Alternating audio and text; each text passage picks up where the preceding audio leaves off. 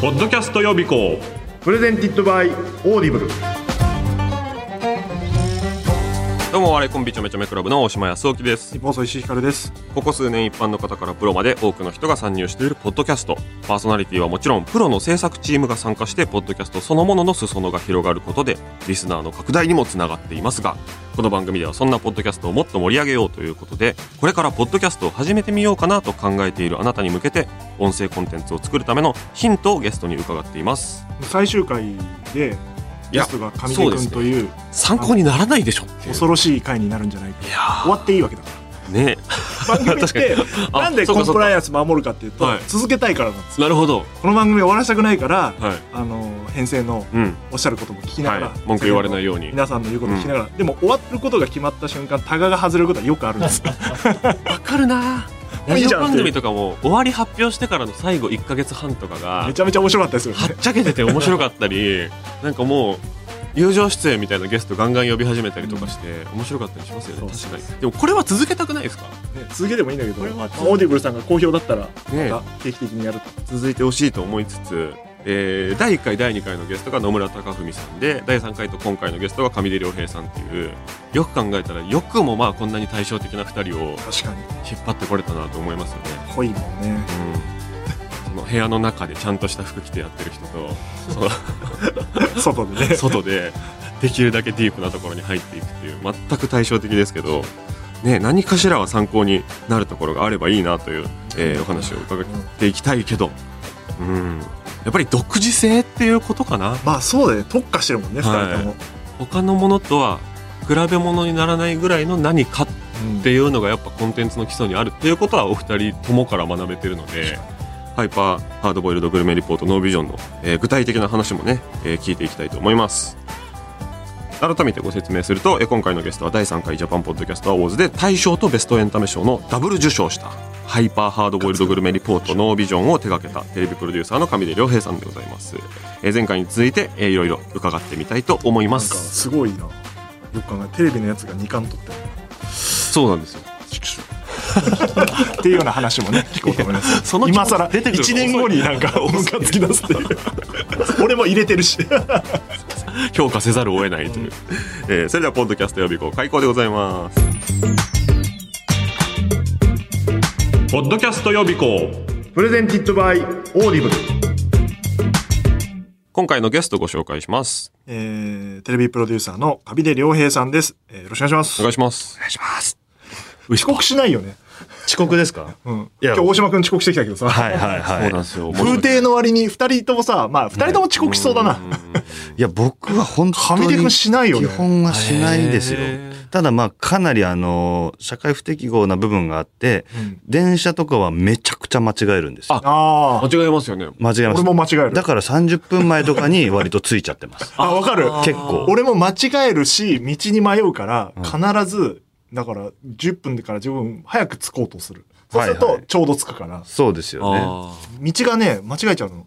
いやわかりますよでその10分15分の取っといたバッファがどんどんどんどんなんかカチカチカチカチカチカチカチってこう、はいはい。あれ、はみ出るんだ。足いりなや、くなってあの文字が赤くなるっていうあーだからもっと早く。バッファ不足ですバッファ不バ足。ッファ不足そうそうそうはい自分をちょっと、あの、見積もりが甘い。甘いうん。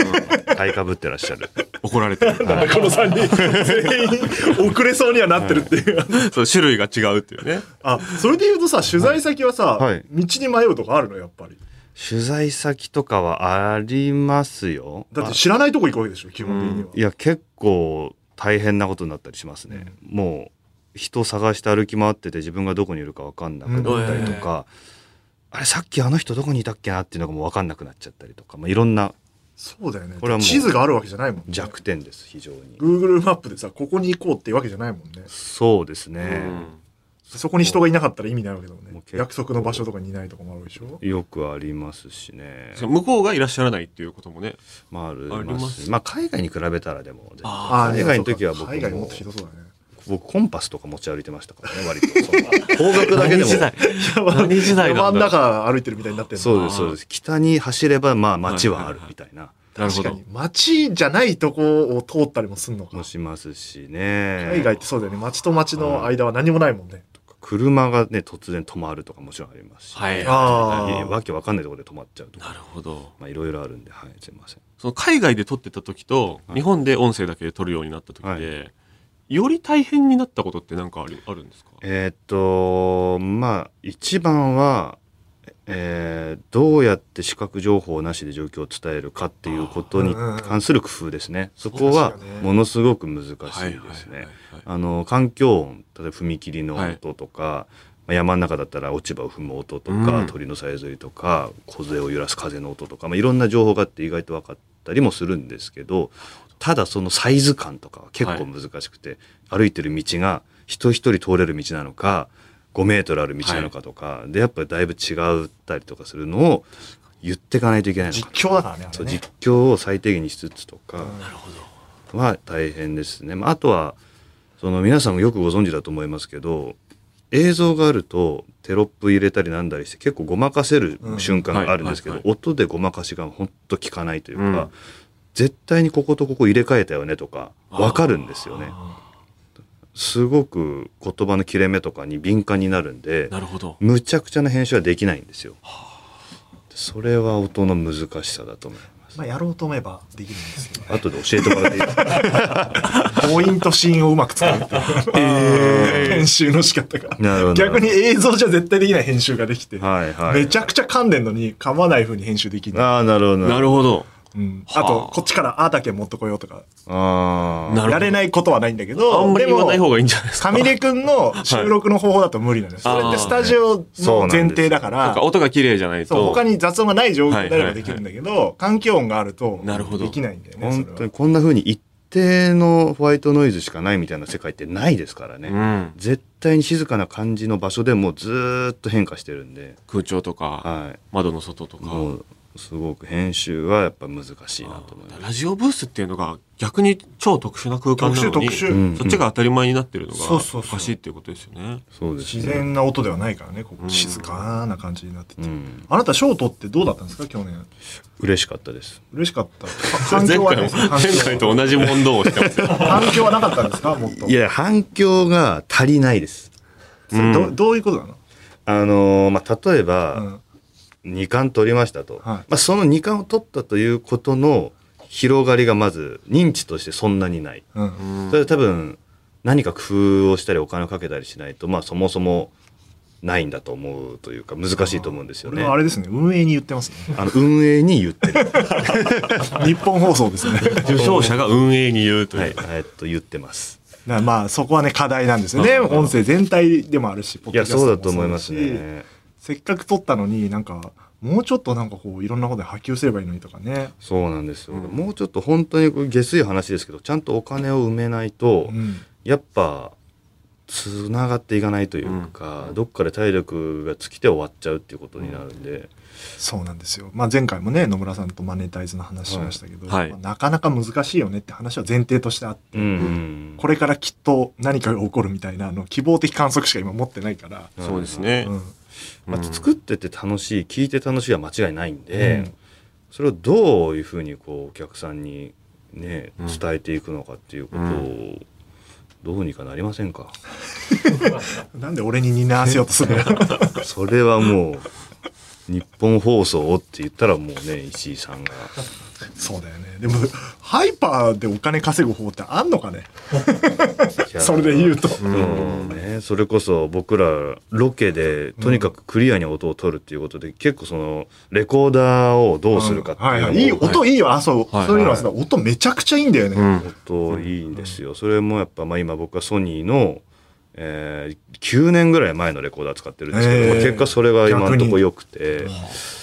らもうソニーさんちょっとどうにかなりますねおお、具体的に。言っててね、はいスポンサーを目指してソニープレゼンツでねただこれまた面白いので、つくはいディレクターによって使ってる機材違ってああそうなん僕だはそのソニーの9年ぐらい前ので、他のディレクターはタスカムっていうまた別のブランドので、あーまあ他のディレクターはズームっていうブランドを使ってうたわりとバか。ラバラ。あま野あ村さんはズームがいいですね、はいそうですラジオ業界はタスカムですね大体あーはいレコーダーって言ったら業テレビもタスカム多いですね、テレビ業界も。務用な感じはあるよねそうですね。一人一人がもう職人だから、そうですね。それぞれの道具にもうこだわってるっていう。まあ、あとはその使いやすさとか、はい。本質だけじゃなくて、はあ安定感とか安定感とえ。マイクつけてんのあれえーっとまずはあのハンドヘ手に持つ、まあ、おちっちゃいお弁当箱ぐらいのレコーダーがメインで高音質のしゅ環境も取るものとしてあってで自分もピンマイクを家を出る時からもつけてます。で取材対象者と出会えたらしばらく、まあ、なるはやでちょっとつけさせてもらっていいですかあつけてっるんだて3チャンネルです基本はなるほど。ピンは無線有線うん無線ですああはいはいはいあじゃあその受信機も持ってるってことだごめんなさい嘘です有線ですあ有線だよねそうだよね有線でもう全部全パラで撮ってますねもう回しっぱなしでだからファミレスの中とか、うん結構うるさいなっていうのがわかるのに、声ははっきり聞こえるっていう。そうですねまあただ初期は結構その辺一個だけでやったりしてあーなるてほどかなり失敗したんですよあ、そうですか。そうねあ聞のき取りづらいなとかあって声だけ上げれないからねそうなんですよ、ノイイズも上がって、まあ、一生懸命いろんなフィルターかけたりとかして、聞き取りやすさをギリギリ担保したりもしてたんですけど最近のはかなり聞きやすいと思いまうすね、ん。そうか技術もいないんだもんねそういう技術さんいないんで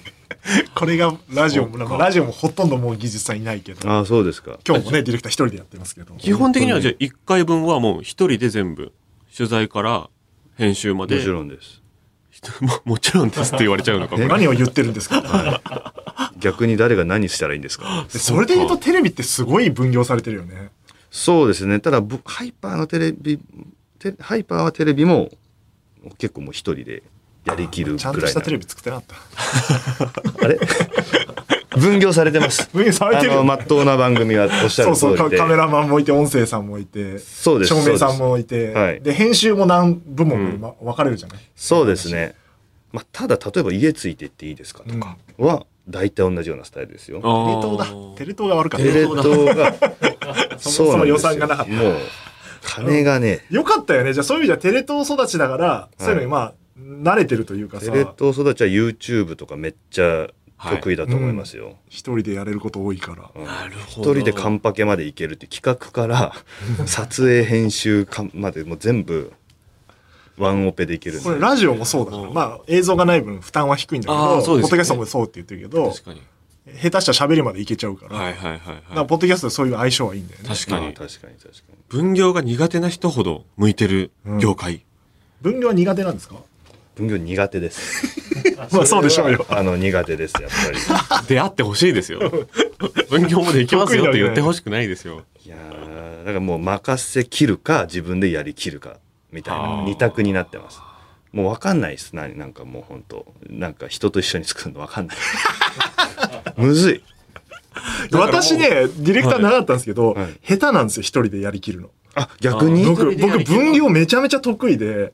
だイベントとか作り出して、はいはい映像とかもやるから、はいい、ろんな人が現それと一緒に仕事する方が好きだし得意ってことはディレクターじゃなくなってから分かりましたそれちなみに学生時代って文化祭とかどう関わってました文化祭はえっ、とね、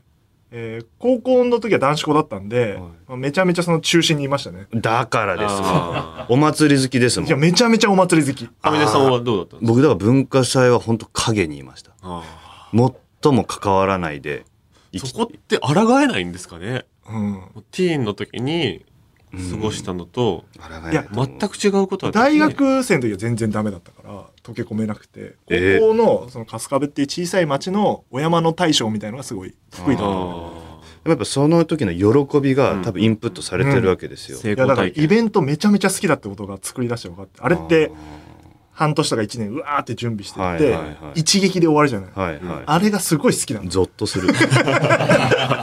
そんな。ずーっとコツコツはい同じルーティンとかで取材とかそうじゃない、はいはいやってって編集してみたいなことを一人でやるじゃん、はい耐えられないのあ、そうですか。すぐやめたくなっちゃう上出さんは逆にそれじゃないと耐えられないってことですねもうだから一人で満足いくまで作家なんですよね作り込んでうんね作家性が強いね見せたっていう。い作や家、肌職人肌、ちょっとだ生放送は本当苦手でしたもんね。あーもうテレビ局い員時や代から生放。送だったからラジオはできたあの完璧番組本当に苦手でなるほどもう一回編集するの聞くの嫌なんだめんどくさいんだけどみたいな気持ちが、はいはい生だとすぐ終わっちゃうじゃん、はいはよいし。よしやったやったやった気持ちいいですよね、確かに。確かに生放送って毎週の文化祭みたいなう感じんでも反省もめっちゃゃあるからルーティンで辛くなってくんだけど、イベントはもう二度とできないから、はいもちろん後悔もあるけど、は終い。わり、うんじゃあまたらまた次回みたいな感じがでもう会わなくていい人いっぱいいるじゃないそれがすごい楽確か合わない人もいるじゃない。お合お。わなくていいって言っちゃった。合わなくていいって言った から、まおーあ、区切りがはっきりしてるっそうてそことう。ででもすずよっと同じチームでやるのとかもちょっと耐えられないから。だから一人でやってるのは多分向いてんだよ。でもチームはあるんですよ。チームは。いや、そう、あのだから俺はそれ言ったじゃん。だから感動したって。感動させるほどの。海出ってチームいたら泣けるな、なんかってでも番組からは少なくともチームの匂いっていうのは全く感じないですから、あ、本当ですか。それはどういう感じなのかなっていう、チームで打ち合わせするときって、はい何人で集まってて、何人がアイディアを持ってきてとかっていうのは作家とかいんの言います。あ、いるんだ。はい。もう一人は、あの、つづらさんっていう、もうメインの、いや、もう、全部、細かくさい、カンパケまで何度も何度も聞いてくれて、こあこは分かりづらいとか、この人のここが魅力的だと思うとか、もう完全客観の人が一人いるんですよ。なるほどもうこの人がいるかいないかでは全然違うと思います。はい。と、あとは、あの、こういうことをやりたいと思ってるって言った時に探してくれる人が二人います。あ。あはいはいは。はいいいや、でも、音声って客観性超大事で、一はい人で編集してたり喋ったりするとうん、本当わかんなくなってくうる。ん、どれが正しくて、どれがわかりづらいとか。自分はもう言ったつもりのことを言ってなかったりしますもんね。はいはいはい。絶対あると思うんですよね。前提条件みたいな、自分の中でいつの間にかできてたものが間違ってたりとか。確かに絵だとねじゃああの絵持ってこようとか、ね、すぐできるけどうん見ててわかるから、ね撮ってくる人と編集する人違ったりするもんねはいはいはい。ロケのディレクターいてうんみたいなね、取材して、その自分で編集してて、8時間とかの素材がある中で、あ明らかにパーツ足りないなみたいな。最初はあにりましたね。作業中に気づくときっていうのは、はい例えばどんなときですかうーん、最初は結構あったんですよね。まあ、例えば、取材対象者と出会っていろいろこう移動していって、はまあ、どっか、例えば、なんかコインランドリーにうん。入って、そこで二人で話してたとするじゃないですか。はい。だけど、入っていくときにそこがコインランドリーであるっていうことを言い忘れて、ああー と、なんかグーンとかなってるけど、しリスナーには何かわかんないみたいな状態になっちゃうとか。だからもう、そういう失敗を重ねて、えコインランドリーですかとかっていうのを、あえてねあえてやってい分くかこってるるほとが必要に。確かに必要だなそれは結構、むずいっすね。慣れないと。ふ普通の二人きりの会話では生じない、はい。やりとりを生じさせないといけないんですよ。説明台詞そうですみたいだな。今日も上出が緑の帽子かぶってるのと大島君が紫の髪の毛してるってあ誰も分かってないからそうですよねそうなんですよ。そうですよね。ラジオのゲストトークって本当はルールとしてはお迎えした時にどういう風景かって言えっていうのが最初のルールがあってそうなんですあか。のどういう服装で今日はパーカー着てて、はいつなぎだとつなぎで、なんだその格好みたいなとこから入ってくみたいな、はいまあでも確かに聞いてる方は嬉しいですそようね。そう想像ができるからうんみたいなのがあるけどロケだと確かに場所を最初に言うもんねで、テレビだとさなんか謎にそういうショットから入るもんね、ん最はい初のはいはい。インサートでうん撮ってそうおく後で撮ったりするけど状況の説明だけはただ一方でその人の取材を対象としているうん人の顔とかは、あの全く描写されてないんですよ僕の番組って、あえてはいはいはい。逆にそこは声だけで想像してもらう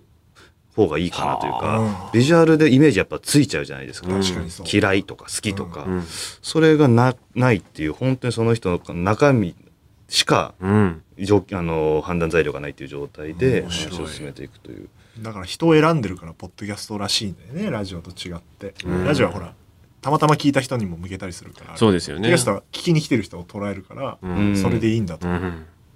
ほどないるほどや。上出君の作り方ってめっちゃ非効率じゃん超非効率そうですよね。それがすごいいいんだなってなんかいろんなもんに関わるようになって思ってきてあー効率化を進めていくとどんどんつまんなくなってくのよ、まあ確かに、あとキリがないですもんうね。んコンテンツって、うん。はいすっごいこう会社とかに属してると効率化を求められるんだけど、はいそれを繰り返しやっていくともうバカつまんないもんになったなって最終になって 何のことを言ってるんですか結局意味がないっていうのを最近すごい思ってて 具体的な何かのことを言ってるんじゃないですか。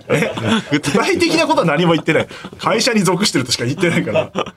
法律使って、でもこれ一郎も言ってるからね。練習の方法をは見つけるために効率化をしていくと結局、あの、いいもの、いい体になっていかないと。無駄が大事だ。あー遠回りすることがいいみたいなのってあー、実はすごい大事だっていうのは、紙での作り方を見ると、も、ものすごい思う。うわあ嬉しいそれ本当分かってほし いなあいろんな人にだって効率的なものなんて見たくなくないですかい。うん。それではもうビジネス書とかはいの話であって、はい新しい世界を知りたいとかなんかワクワクしたいとかっていうのは効率化の先にあるもんじゃないですから、うんただまあもちろんプロセスの中で効率化すべきところはいっぱいあるとは思うんですけど、ただその効率的にするっていう旗印である必要はないというかなるほどだから最悪なんですよあのアンケートとか取って、うんその話聞こうとかするの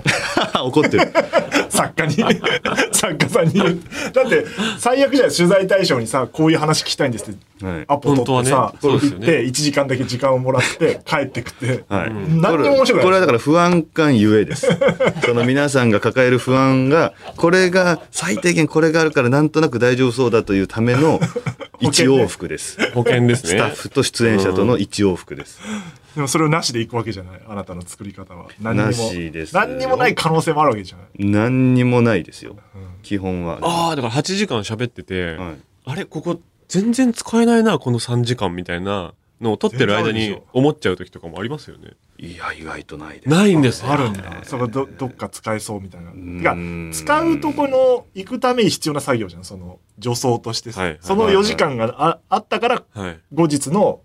30分とか3分とかある気がするじゃん、うんはいはいはいあの取材の仕方ってずっと一緒にいるからはい引き出せた話があるから、はいはいそこって実は無駄じゃないけど、ん組織に属してると そういうところが無駄だからあのさっさと話聞いて帰ってこいって言われるからだから会議とかに例えちゃうとねそうそうそう明らかに無駄ですけどで答え合わせみたいなロケなんてクソじゃないですか、あまあ、を効率化を目指したら ごめんなさい危ない危ない危ない危ないクソまでは言ってない危ない危ない危ないいいですよ面白くないっていうディブ11時過ぎたらちょっとすみません危ないです頭回ってきちゃって寝ぼけてたら大丈夫だったんですけど回ってくお昼になってると危なくなっちゃっていやそう答えこういうことを答えてくれるっていうのを取りに行くのなんて最悪それ紙芝居なんでもうそれはもうね作り手として最もワクワクしないわけですよ確認作業をしにどっかまで行くなんてもうそれは Google 先生でいいんじゃないですかとあなるほど思うんででその行こうとしてる場所を企画会議みたいな形でこうみんなで持ち寄るわけじゃないですか、はいはいその時になんか面白そうだよねとか、うんこれがタイトルだったら聞きたいよねっていうような出し方はするけど、うんこんな話が聞けそうだよねまではやらないってことですか想像はしますけどはいねはいはこいういうことが聞けるかもしれないなるだほどとしたら面白そうだただそれが裏切られたらもっと面白そうだという考え方裏切られに行くというようなぐらいそうですねあー本当に知りたいとか何を思ってるのか聞きたいっていうすごくシンプルなモチベーションで話を聞きに行くので、うんどうしたって面白くなるっていううん感じです、まあ、想定通りに行くわけがないと想定できないぞっていう人に会いに行くって感じですね、でもまあ生もんでもあるじゃない編集はしてるけど、はいそれだろうねなんか俺も生のもん好きなの、うん想定できないものが起きるから、そうですねうんはみ出た瞬間っていうのそうそうはみ出た瞬間だらけのコンテンツですけどねノービジョンは、特に上出さんご自身が印象に残ってる回とかありますかうん本当全部そうなんですけどね、まあ思い出深いのはでも第1話の、はいその右翼団体の右翼団体の議長さん、石原さんはいはいはいはいして、だから、えっとやすえー終戦記念日に靖国神社周辺ってすごいことになるんですよね、はい右翼の方々が凱旋者バーってなってて、でそれにカウンターする左翼系の人たちもデモしたり、はいはいはいもう結構えらいことになって、きあの機動隊だらけなんですけど、気になるなと思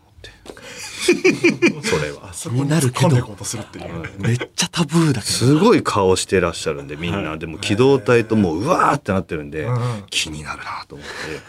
これ腹減るだろうなとか思ってこの後あそう忘れてた飯の番組なんだどよそこななんですよねそうなんですよそう腹減りそうですよだからもねう暑いし機動隊とわーってなってるあのえー、と大服っていうんですけどい右翼、の方々が着てる、うんえーとそのまあ、戦いやすい服ですはいね、を着てるあの男性に「ちょっと見せ飯見せてもらえませんか?」って言って始まったというやつそなんのですけ最ど初の第一声めちゃめちゃ面白いねやっぱね何言ってんだこいつって一回なる から飯飯でいいのみたいなでそれは確かにいいんだよなこのそうコンセプトとして、ねごもっ飯と見せてくださいって言うと断る理由あんまないからね向こうが気が抜けるところちょっとあり あますりよねますねまあそうなんですよ、ね、なんか言論的なメディアが取材しに来たのかと思ってそうですね身構えて「いいよ!」って答えたら「飯来い!」みたいなことはありますねまあそうですね外国の時の方がでも有効でしたねそれは。あーご飯食べる文化があるもんねそうですね日本だとふざけてんのかっていうパターンも出てきちゃ う怖い怖いボ怖ケに聞こえるよね逆効果のパターンもそれこそ多分 YouTuber 的な見え方もしちゃうと思うんです、確かにそそこはあの良し悪しで、まあ、最近飯見せてって第一声で言わないパターンもありますああーあちゃんとちゃんとちなみに番組名がこんな感じで「いや違うんです」み たいな「そういうことじゃないんですけど」みたいな先に言っと取ってつけたようくなね「賞なんか取ったりして」とか言って使ってんじゃんみたい 使わせていただいてます反響ねえとか言二って冠でなんとか言って言ってあますなたじゃあ今何してんのそのまあノービジョンはこれから作るかもしれないけど、はいはい他のことはやめてから何してるん ですかいや本当になんですかねなんだよ それ変な声出た 今いやもう自分でもよくわかんないですよいろいろ粛々とテレビも出てたじゃんちょっとまあそういうのは本当ちょっとですよもあーそういうとこばっか見られるからね人うはそうですねそのタモリクラブって言われたらそれはもうっていう話でしたけどまあでも基本的にはものづくりを、まあ、表に立つっていうことはあんまり考えてないんで、はいはいなるほど基本はまああの辞めてすぐはや、まあ、広告あのフあァッシなんか作ってましたョねン、ナイキとか、はいはいね、いろいろやっはいたり、映像表現のジャンルのもの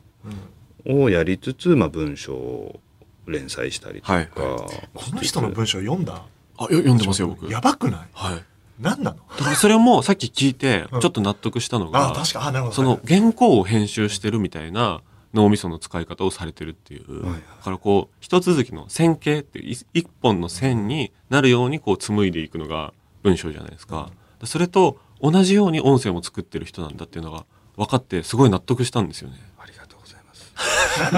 褒められるとめっちゃ 噛み締めるように褒いやいや逃したくないんでこの喜びを。められたい褒はめられたい褒められたいです。みんな褒められたがってんだよな足りないです褒められが。文芸誌群像で山を舞台にした小説の連載をされているはい、小説なんだそうなんですよね。小説か書き出したついにはそれはやるつもりなかったんですけど気がつけばそうなってて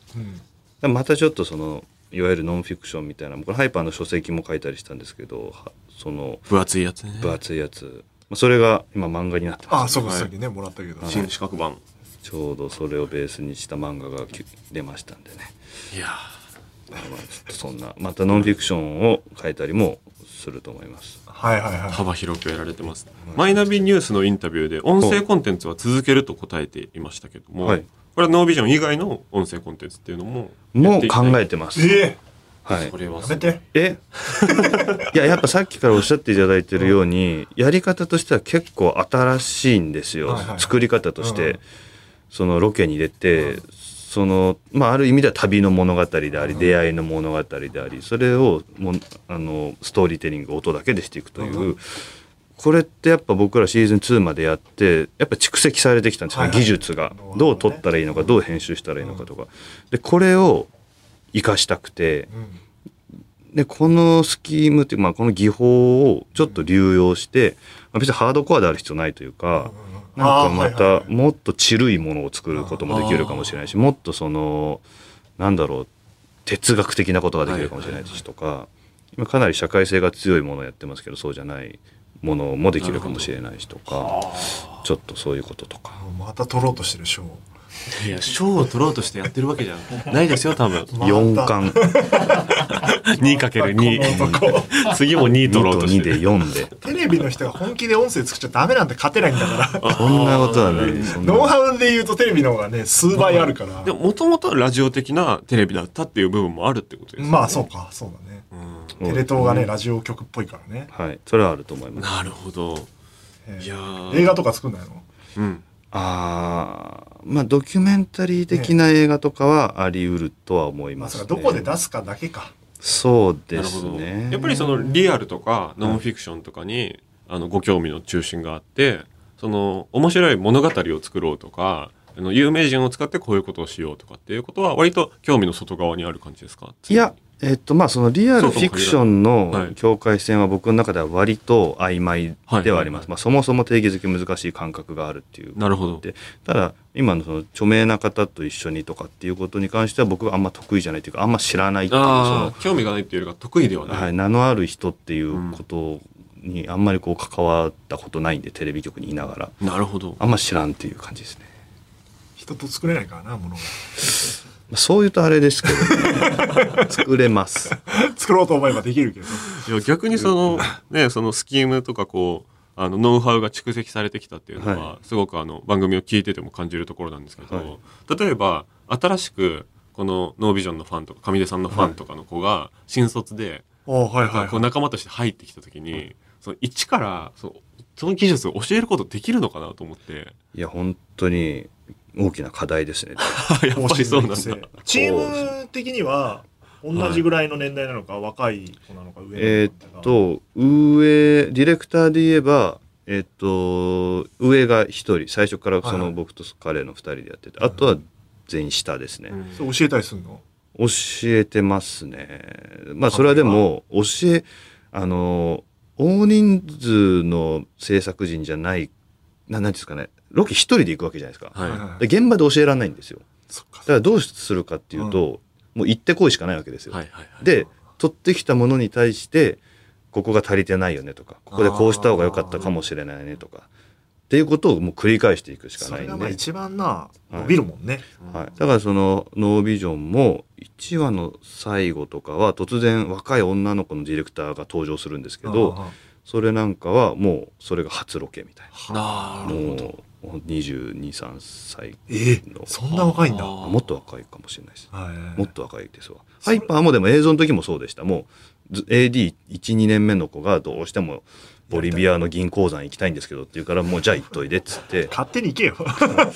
何なんだそれ具あもう変わった人が集まる体的すぎるだろ具体的すぎるすごいんですそこまで言ってんなら自分で行けよと思って本当に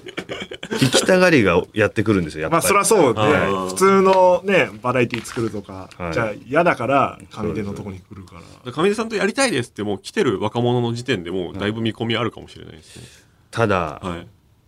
そうでもないとかそうでもないところそがのなんかやばいの得意ですみたいな感じの子も来ちゃうんですなるほどそれは違いま すとそういうことじゃないですあ言われたくないなもっとすごく繊細なことをやってますと、はいはいドーンじゃないんですっていうやばいの作りたいっていうやつにろくなやついないからねそうなんですよねもっとねこう本質の味の部分を真面目にやってんだから仕いや事本当に地道な作業ですからいやほんと大変だと思うなあれほんと嫌だもん俺想像しただけでやりたくないと思っちゃうそうですね僕もできない方だな多分、効率化やっぱ求める大島君なんてね特に効率化うんうん好きな方じゃんどっちかっていうとねいや本当は違うんですけどね、僕は本当は違うんだけどこう求められるものが効率が多すぎるっていううんところなんですけどだからこそこう効率と逆のものにこうどっぷりと浸かるのはこう見る方聞く方としては大好きですね俺やだよほんと非効率なの嫌だだからこれがちゃんとお金稼げるようになりさえすれば非効率であることが許されるんですけど、稼げずに非効率で居続けるっていうと、難しいよね結構生活にかかってきちゃうんであとチームが稼げなくなっちゃうんでだからイベントの方が僕は好きになっちゃいましたね音声はやっぱ非効率を許さないんでもうだからこそねみんな YouTuber とかも、まあ、ポッドキャスターとかもそうですけどこうどんどん何本撮りとか、うん週何回更新みたいな感じに予算もないしうん回数で苦しいよ単純接触でちょっとでも触れてくれた人を離さないっていうやり方になっていっちゃいますけど、あれどど、まあ、ちいますそのそういうの身近でやってる YouTube はいを本拠地としてる方って、うん死んじゃうんじゃないかなと思って、うんうんでやっててすごい苦しいんじゃないかなってそのや納苦しいと思う得しきれないまま出続けていく感じじゃないかなと思っいて、やそうそうそうですよね。あれどう精神衛生上どうですかまあ、良くないってことが割と明確になってきた感じします、うんよく言ってるあ本当ですかあ佐久本当間さんも大変しか言わない大変しか言わない YouTube に関しては 大変ってあーでもやっぱしかもなんかあれテレビだとさい作って出してある程度のものになって出していくけど YouTube でそうやって出さなきゃいけないはいはいでこれは自信あるぜってものが数字で出るじゃんバーンあー再生数ではいでそれが面白さとの評価とは違うものだけどはい YouTube 的には再生数が評価だからうんうんうんそこがやっぱきついあー自分のクリエイティブ的には満足してるものよりもどうでもいいやつが上がったりしてそっちが評価されちゃうからうんそれは精神的にはよろしくないっていうのはみんな思ってんじゃないかなああなるほど、まあ、テレビの時も視聴率と自信っていうか、いうん我々の思う良さはまあやっぱ乖離がありましたけど、んまあ、YouTube は確かに余さら計に余計うんそれが評価というかチャンネル登録者数そうですねが YouTube の評価みたいなルールになっちゃってるそうですよねいい時と悪い時のね視聴率の差が3倍とか5倍とかになることはないですよねあ確かに確かに再生数だったら全然あるんで確かに確かに確かにそうですね、あーやっぱりシーズンで分けるってやっぱいいですよね YouTube もみんな休んで確かにこの夏は頑張るけど、この秋は何もしないみたいな感じだっでていいと思うんですけどね、僕はノービジョンもレギュラーでって言われたら辛くない毎週あもうそれってはあの断りました。あのどっちかっていう無と理可能でしょ断ったというかその作りながら配信していくっていうスタイルはもうやりたくありませんっていう話はもうシーズン2終わりで言って、もう全てが出来上がった状態で配信をしたいと。あまあそうじゃ映画とか物語に近いねそうですれはね。ねそうじゃないともうちょっと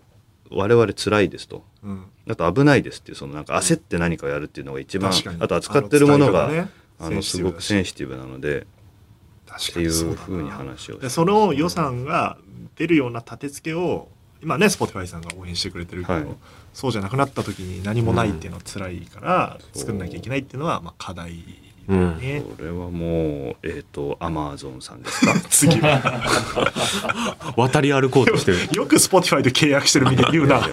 いや僕知らなかったですよこれアマゾンさんの提供ですもん ね、 そうだよオーディブルさんおオーーディブルとかぴったりだねうん作り方であ別にノービジョンじゃなくてハイパーじゃなくても、はいはいオーディブルってその要は本とかパはいッケージ1個ずつ出してるから、はいはいはいはいいかもねまあ、今日オーディブルさんの権力者はいらしてないん ですか今日ね来てな今日いらいしてない今日はいないんこてとでしょのう番組自体の力が弱いからちょっと待ってくださいよアワードのあの付属品みたいだかならまずこの番組がオーディブルさんの中でこう地位を上げていかないといけ聞ない、くかもしれないからね言っとくことにこうしたことだよいや本当でねちょっと面白いなやりたいな、いやちょっと今後もいや音声ねコンテンツのこの盛り上がりちょっとどうにかしてくださいよって 俺に言うんでみんなお願いしますってだって頑張ってる方だと面思うよ白いんだから石井さんに言いますよ面白いけどみんなそりゃ 俺頑張ってんだから他のやつもっと頑張れよって話じゃないのかだって街歩いてて Spotify かポッドキャストてかポッドキャストって聞いてますかって聞いたら誰も聞いてないと思いますよ、誰もそほうとんどの人簡が単に見見つつかからないいやだからどうにかうんここれはも頑張らないと、うなんか僕らの周りの人はみんな聞いてるんですけどねそうなんですよ結構局所的なんですよやっぱでも、はそん好きな人はもう本当に好きじゃないですか、でうんもやっぱ魅力があるんだけどその魅力に気づいてもらえるポイントが少ないんですよい、ね、うん、接点がどうしたらいいんですかこれはだから海外行ったらさ海外はポッドキャストみんな聞いてるって言うじゃんみんなって言うとあれだけど、はいはいそういう話を聞いてきてよ今度、そうですね、ん海外でも僕作りたいなって思ってますね、うん音声もね、はい難しいハードルはいっぱいあるけどハードルあるんですけどなるほど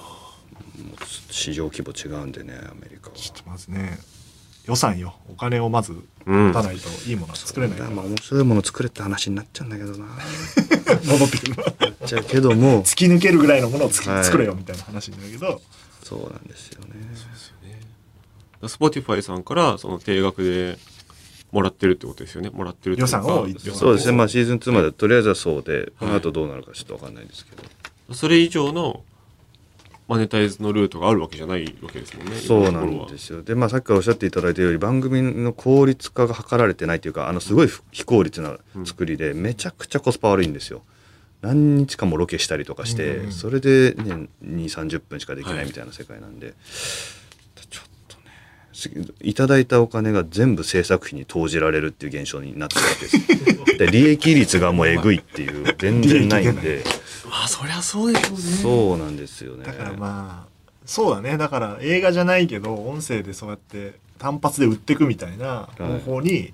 うんなるか、ソフト出すとかそうですあとは広告貼り付けるかになっちゃうからそそ,、うですねれかもうそういうプラットフォームからもらうここれ前回野村さんとそんな話になったんですけどうフんァン作ってはいその人からお金を取るか、そうですねその3つしか今まだ見出せてないんで古典ラジオ形式ですよねそうそうそうあとは僕 iMAX とかと協力してなんかなるほど音だけ僕のとか本当没入聞きに感行があくってるん感じで、だはいいスピーカーい、のすごい映画館の音でっていう映画館で聞いたらめっちゃ面白そうだいねやはいそういうなんとか昔はテレ東時代提案したんですけど、まあ、コロナ禍でできなくてもう今だったら映画館復活してますからうんね,いやね、はいややれんじゃないめちゃくちゃいい音で体感できたらいいなって、うんで僕のコンテンツとか合計 1, 個のテーマで1時間とか2時間とかあるんで、そんなんとかねいいじゃんはいそれもね深夜の枠とかねやってあるーそうね夜とかねはいはいレイトショーのわけでね、はいは酔い覚ましにもねきちょうどいいんじゃないかバルトナインでやるべきじゃんバルトナインいで寝るなら心地よく寝てもいいですみはいはいたいなはいそれチル系のもん作ってチルいの作ったりとかしてすごいもうだから画面に波形だけ出しとけばめっちゃチルいですよ確かににうんぼやーっとして確かになちょっと面白いだんだん企画会議みたいになってきちゃうんですね企画会議これ再生数上がるんじゃないですかいやわかるかな誰か買ってくれればね ここまでたどり着いてる人がいたら嬉しいですけれども、離脱してたりしてね、いや頑張りましょうって話で終わってしまったな、 はいすいません今年のアワードもありましたからまだここの時はもう結果出てるんですけどまだあ白くじは出てないですがあなたのチャンピオン時代ももう終わりですからちょっと待ってくださいよ早く次作んないもうと前回王者です前回王 者来年に向かっておいおいおいおい聞いてねえよ聞いてるだろう。 聞いてはいるでしょう聞いてはいますけども というわけでテレビプロデューサー上出隆平さんにお話を伺いました貴重なお話たくさんありがとうございましありたがとうございましたありがとうございました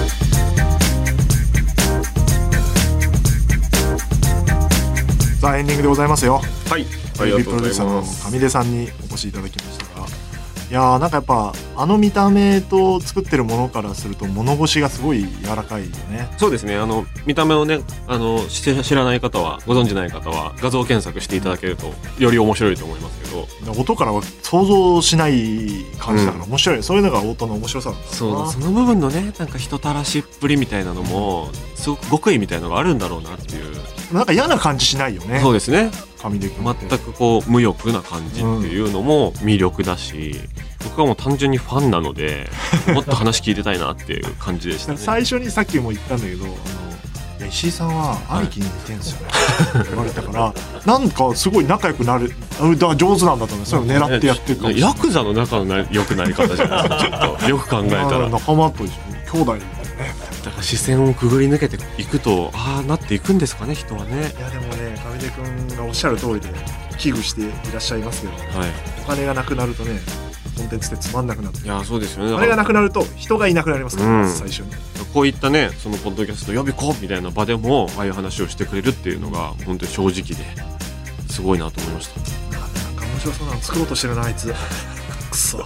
から上出さんが作ろうとしてるようなもう最先端のものみたいなものは多くのポッドキャストやってみようかなの人にはあんまり関係ないですからねだそうだねそうあれ目ざ真似したら絶対ダメだからなそう最先端のアーティストですからね